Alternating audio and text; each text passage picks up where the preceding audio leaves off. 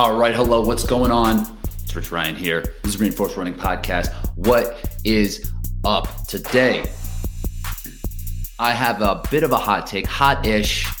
Like, I've been thinking about this, and it's not like so steaming hot that it's like I haven't had any time to think about it, but it's like kind of hot to the point where I don't know, maybe it's like warmish, maybe it's like finished product, but hot out the oven, like, like, like a pie. It's like a pie take. You guys let me know. But anyway, so I've been thinking quite a bit about the pacing for Hyrox and watching the North American Championships this past uh, weekend. I uh, think that I'm solidifying this this thought even further, and I haven't had a tremendous amount of time to practice this on my own. This is more uh, observed and uh, some anecdotal uh, based on some of my previous races, but I think the sled push doesn't matter. As a station, I think it is the most intimidating and biggest like requirement of of energy that you need when you first start coming into this event and that we put a lot of focus on trying to like hammer this thing and i think there is a required amount of strength that like that you need of course and you need to be able to run after pushing that sled but to a certain point that station itself is is overblown in terms of importance of the race. It is just too early. It's too early in the race to really make up time and and like really kind of blow things out of the water with that one station. And it's it's it's hard because when we look at times comparatively from we're just gonna we're gonna use the North American times versus the European times. The main piece of these courses that are different they're the sleds they are pushing the sleds one minute faster pretty much on average and we were able to see this this past weekend where we had uh, 11 athletes from the european uh, or 12 athletes from the european championships if we count Magida which we will come to a race on north american soil and i didn't average it out but just kind of like looking at it like looking at what they how they compared to the previous race to this race it was about a minute slower for each athlete who raced in europe and who raced in North America, and it was like three weeks apart, right? So like they're just faster.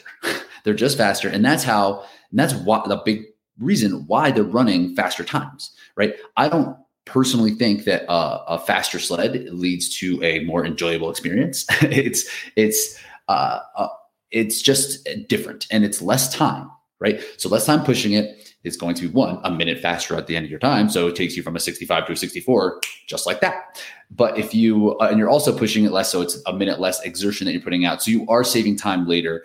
One thing that I saw that seemed to be a little bit not really glaring, and this could be one off, and I don't have uh, that much evidence to this, but the athletes, again, who were comparatively, if you took like their, their PRs from Europe and their PR and their race times from this North American Championship, the burpee broad jumps was also a minute slower.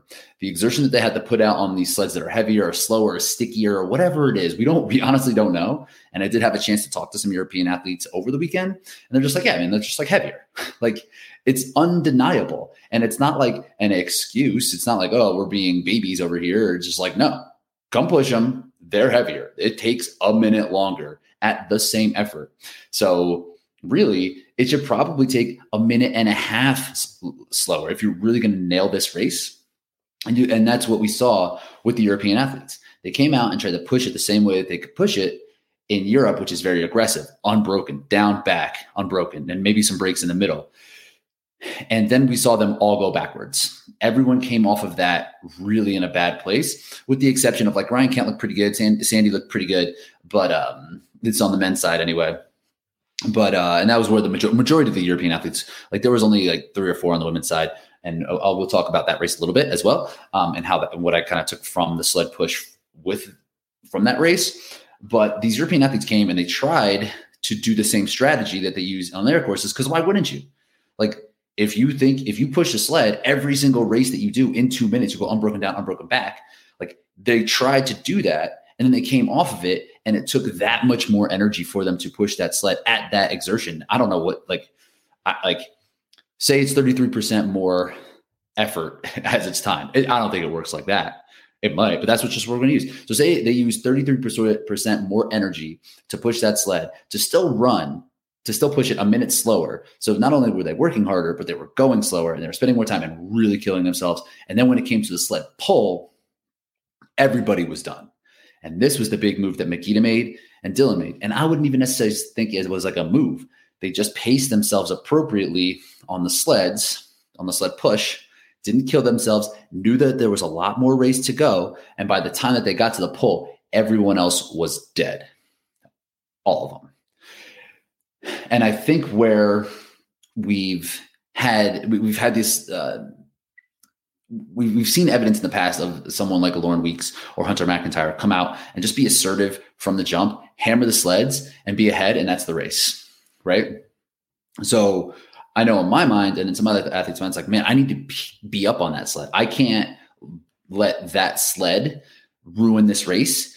But it's so early that it can ruin the race by pushing it too hard. So really, the pacing on the sled, I think, matters much, much more than the actual time that you can make up on that sled. I'm thinking that there's some sort of uh, of number that we can kind of put to it. Like every like there's like probably some like maximum amount of sled push that we actually need in terms of time. Say it's like 315. Say that's time. And it's like pretty fast. Like for I think that that a lot of a lot of us that would be kind of close to that overreaching point. But we still can do it. So say every second you like go under 315 on the sled, it adds like five seconds to your total time. Like I think there's something like that. There's a there's a uh, like a rule of thumb or just like some old coach's anecdote for marathons. Every second you run faster in the first mile comes back in minutes at the end of the time. And I think that is like that is what the sled is. I think that there is a breaking point where you're just doing too much.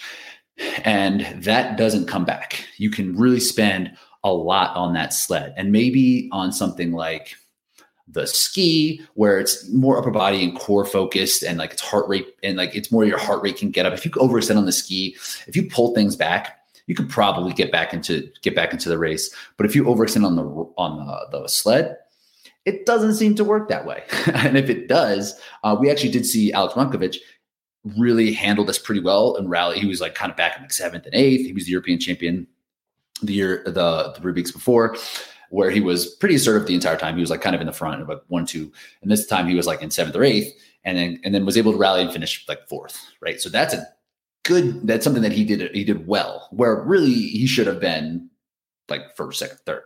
Um, but he was able to kind of manage it, but still wasn't able to run his best time there because the sleds are just different, right? Like, and it's like, and if you are coming from Europe and you're trying to push these sleds the same way as you push them there, it's no fault of your own because we're told that they're standardized and they're not.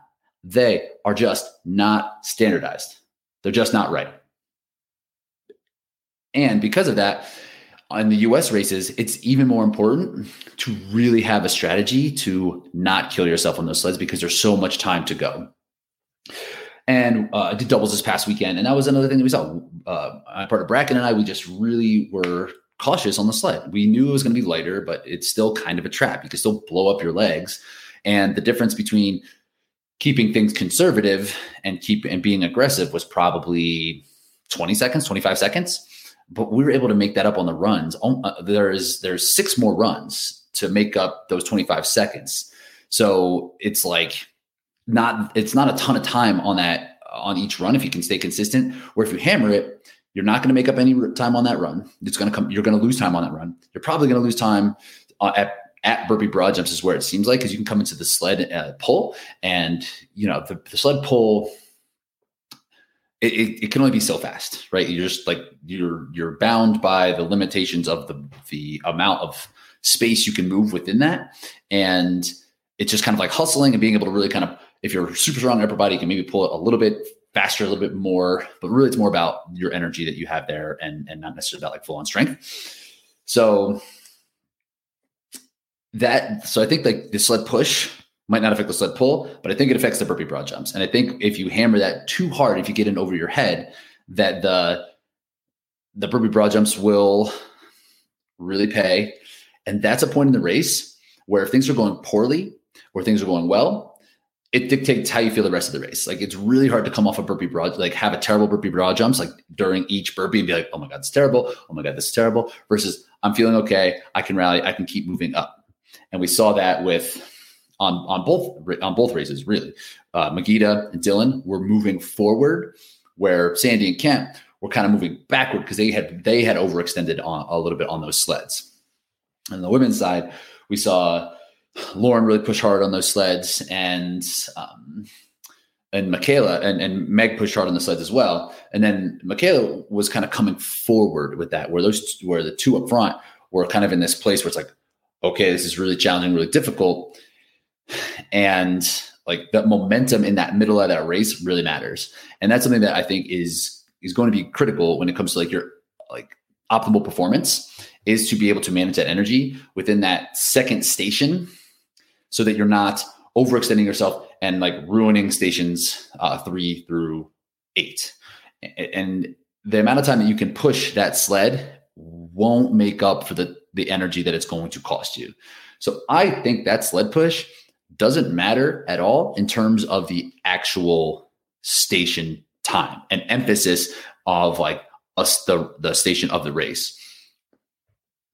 Now, with that, you need to be able to move that sled at will the sled shouldn't it shouldn't like if you're only able to move it like two or three steps like okay then you need to put a lot of emphasis on the sled. Or if you move it half the distance and you're like oh my god this is i'm i'm i don't think i can keep it moving then like yes that is a that's an issue. And that's a strength issue in general. And that's not necessarily going to and that's what your problem is going to be uh, when affecting the actual race result is the the the floor of your strength. And you need to work on that in general. But you don't need to be so strong and that you can push that sled unbroken down, back, down, back, down, back. That is almost a bad idea. it's like if you get to the ski and say your 2K ski pace is one 145s, you could probably hold that 145s for 1K in a in a Hyrox when but really you should probably hold like 155 so that you have juice to come out and that's probably something else that happens quite a bit too if you're if you're so geared up for a race that you, you hit those sleds hard you're probably geared up in that first run that first ski that second run as well and you're probably overextended from the jump where the pacing on those pieces is super important. It needs the, the run needs to feel comfortable. It's not that fast. The ski needs to feel comfortable, not that fast. And then the sled needs it like it's like one of those things where it's not going to be comfortable, right? So the first, like the run, the first two runs can feel comfortable. The ski can feel like pretty comfortable. Like if you're if you're actually trying to pace things out, it can be comfortable. But the sled's probably going to be uncomfortable either way.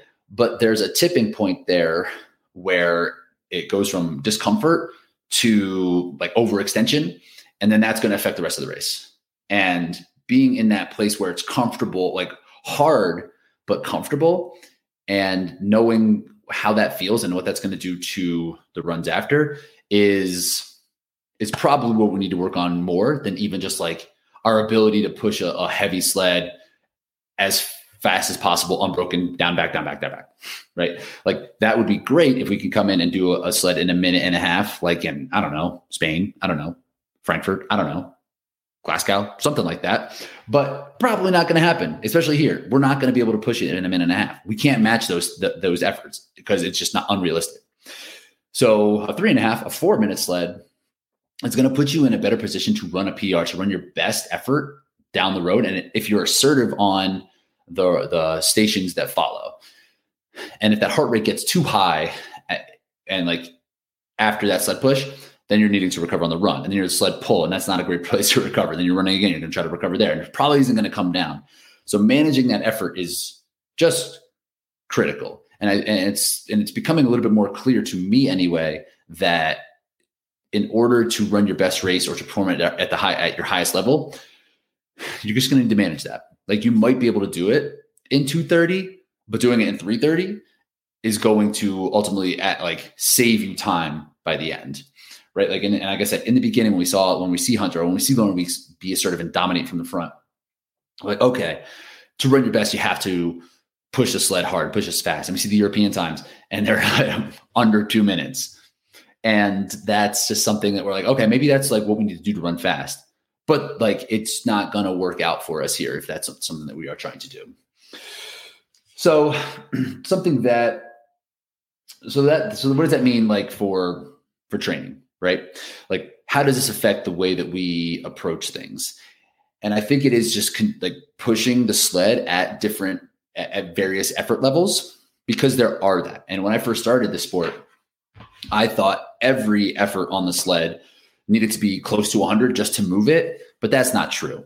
There's different strategies that you can use on the sled if like you you if you have a hard time breathing and you're using the, your hands on the poles as opposed to like pushing it in into like with your shoulders like that type of strat those type of strategies and figuring out what works for you is like going to help you breathe it's going to help you manage things it's going to help you understand how you feel a little bit more. So working on different strategies within the actual sled push itself different techniques is important. And then also like learning how hard you need to go and how hard you can go and what is 100% what's 90% what's 80% and what's even like what's like 70% what's what, what all these like feel like these like rate of perceived exertion is probably a better way to, to say this. Like what's a 10 what's a 9 what's an 8 and like kind of staying at a 7 like a 7 might be what you need and knowing that and it's and knowing that you're going to have time and space to continue to move forward as opposed to doing a 9 or 10 and then just hoping that you're going to be able to maintain that effort. And if you are at the highest level and you are absolutely conditioned to be in this terribly uncomfortable place right away after a sled and being able to kind of move through it, it's for the for the most part, 99.9% of us athletes who are doing Hyrox won't be able to do that. So knowing so putting it at a six and seven and knowing what that feels like for race day and not getting extended because of the excitement of the race is ultimately going to lead to better results, better time. And I don't know if this is just a like, hey man, duh, like we know you're not to kill yourself on the sled push, but I think I think that looking at every single station across the board, we want to maximize like what we can do. We want to maximize where we can ski, how fast we can push, how fast we can pull. And then you pull up the results and you're like, oh my God, my sled push was 59th out of the day. How does that even, how could that even be? I need to get better at the sled push. But really, you don't. You just need to improve your, you just need to like make sure that your seven, that, that, that 59 place in the rate, in the overall race was at a seven and that those, and then that your burpee broad jumps were improved and that your, and that your row was, was higher than that and that your lunges were higher than that. Your wall balls were higher, were, were a higher place than that. I think you should have a slower sled push and your overall result will be better. So I actually have some numbers here. Uh, I looked into it a little bit more thoroughly and just want to kind of give a little bit of a rundown on here. Uh, so what I'm going to do, I'm going to read the place that people finished on the sled push and then their um, ultimately their their finishing position. Again, this is one race. The sample size is small, but it's a championship race. Okay, so like this is a, a good indicator of like how to race well in this thing, not like how to get like some fast time somewhere. Um, which is what we ultimately want to do. We want to be able to race well, and that should be what matters. That should be what matters on this on this thing. So, fastest time on the sled push was um, Michael Sandbach. Sandbach, sorry, he was 228, very fast, and he finished uh, two places uh, outside of where he. So he finished in third, so minus two. That's how that's how we're going to do it. And second was Kent with 241. He had the second fastest. He finished in seventh. That's negative five. And third, third fastest was Jeffrey Voisin. He was, he, and he finished fifth overall. That's negative two. In fourth was Tim Wenisch. He finished in sixth, negative two. In fifth place was Colin Stiefer. He was 303. He finished eighth, negative three. And sixth was Florian Gast. He uh, finished ninth, negative three. Uh, I'm only going to do a couple more of these. Give Patrick Grew. He was uh, seventh, and he finished in tenth, negative three. In eighth, let me see if I can get get to a positive here somewhere. Nope. Um, Jordan Bryant, he was 307. He finished in 13th, negative, uh, five. In ninth, where can we get a positive? All right, here we go. We got a positive. Alex Ronkovich, his was 314. He was the ninth fastest. He finished in fourth. That's a plus five. So let's just skip to all these. David Magida was 11th. He uh, at 318. He finished 10 spots higher than that in first. Dylan Scott was 12th fastest, 322. He finished 10 spots higher than that in second. And again, this is just a small sample size, and there's a bit of an outlier because Europeans don't know how to push these sleds, and they pushed them all and got murdered then. And Americans, like we had the advantage for that for this race for sure, much like they had the advantage when we go to Europe and, and pushing those like faster sleds. But um, so small sample size, but just a little bit of evidence to back me up. Um, and again, there's outliers, right? Like we see athletes like uh, like a Meg Jacoby, again, like Hunter, like Lauren, who can do all the stations better than everybody and run fast. But those are like the anomalies, right? That's not what every every athlete should aspire to do. We should all know how to do our best race the way that we know how, and then determining that, and then doing it. For the most part, you can't push the sled faster than everybody and run faster than everybody. It's going to catch up to you. It like it's just that's just how it's going to work. So I could pull this up real fast. Magida was 318 yesterday on the sled push. Dylan was 322. Good sled push for him, by the way. And then Ronkovic was faster than Magida and, and Dylan finished in fourth. Jeffrey Voisin was faster than both. He was three flat. He was faster than both, finished in fifth. Tim Wenisch was faster than both. He was 302, finished in uh, in ninth. Kent was super fast, 241, finished in, he, so he was probably two, he finished in seventh. Michael Sandbach was, I think he had the fastest. He was 228, finished in third. He had the fastest one, finished third. So Magida and Dylan were slower than their actual, that were, their place was lower during sled push and their finishing place was higher. All those other examples were higher on their sled push finish and their actual finish was lower. Then these guys toward the toward the bottom, um, like I, have to work these out, but I think these guys toward the bottom they just overextended themselves and then died. So we see we saw a lot of people come over and try to and and get a minute slower on the sled push and probably have again that thirty three percent more effort on it, which which cost which cost them. So. in terms of training, like I said, I think it is just a matter of like managing and figuring it out. So that could be a workout as simple as like, uh, it had to be like a lot of rest, right? So that you can kind of feel the energy. So it had to be like 800 meter run, 50 meter sled push at a 10 RPE, eight, 800 meter run, three to four minutes rest, and then 800 meter run, 50 meter sled push at a nine or an eight, 800 meter run, three to four minutes rest. We want bigger rest there because we don't want the, we want to do our best to mitigate the effects of the previous um, uh, reps to have it to like have a direct feeling of that. So you can even split it even further if you wanted, if you really wanted to go like do like a five to seven minute uh, and just see like how it kind of feels, just so you can get some recovery in. Because like if you do 10 and then you rest like a minute, then you're still going to be just like tired and like that next sled push is just still going to be affected by it. So doing your best to kind of recover yourself through. So it's going to be a little bit more more of like an experimental type of training bout as opposed to uh, complete energy development system. So this could be a, a good thing to do within like some race specific areas or like a secondary workout for the day or um, some off-season stuff like figuring out where that line is for you and then just like accepting that that's it like that's where you stay that's where you have to be going beyond that is detrimental for your results and it's just ego driven trying to get your time down on the finishing results and trying to stay up with competitors that um, you shouldn't. And that's the other thing too, right? Like I was like, oh, this person beat me by the sled push.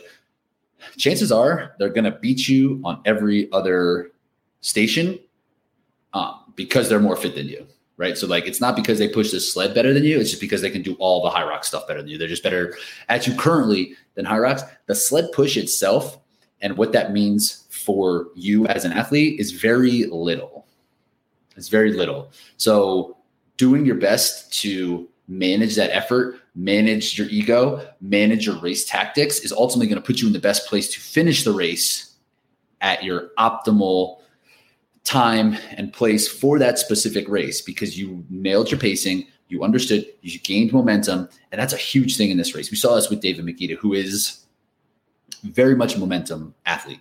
In Maastricht, he pushed it really hard and like came off and was more surviving, right? Got to sled pull and was surviving, wasn't like thriving. He came off the sled push and was feeling good. He could run past people. He everybody was going backwards, he was going forwards, and immediately that's an indicator. Like, okay, I might be doing well today. I might be feeling good today.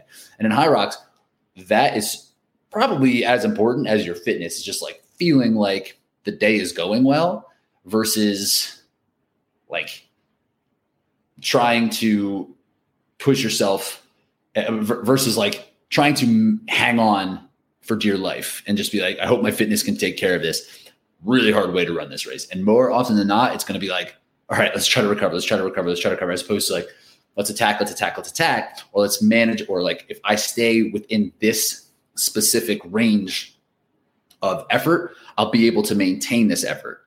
And that is really the key to running your best Hyrox is managing that effort early, feeling like things are going well, and then if things are going well, the next station is probably going to go well. If things are going poorly, the next station is probably going to go poorly.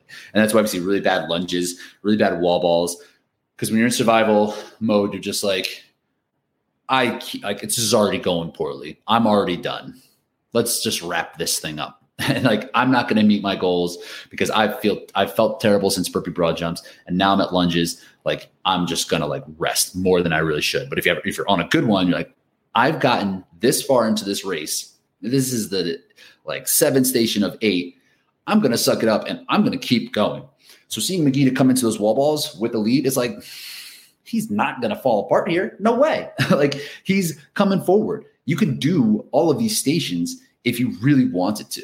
If you really wanted to keep going, if you had that drive and the fitness, obviously, but if you had that drive, you could always just like keep doing them. There's not that much skill.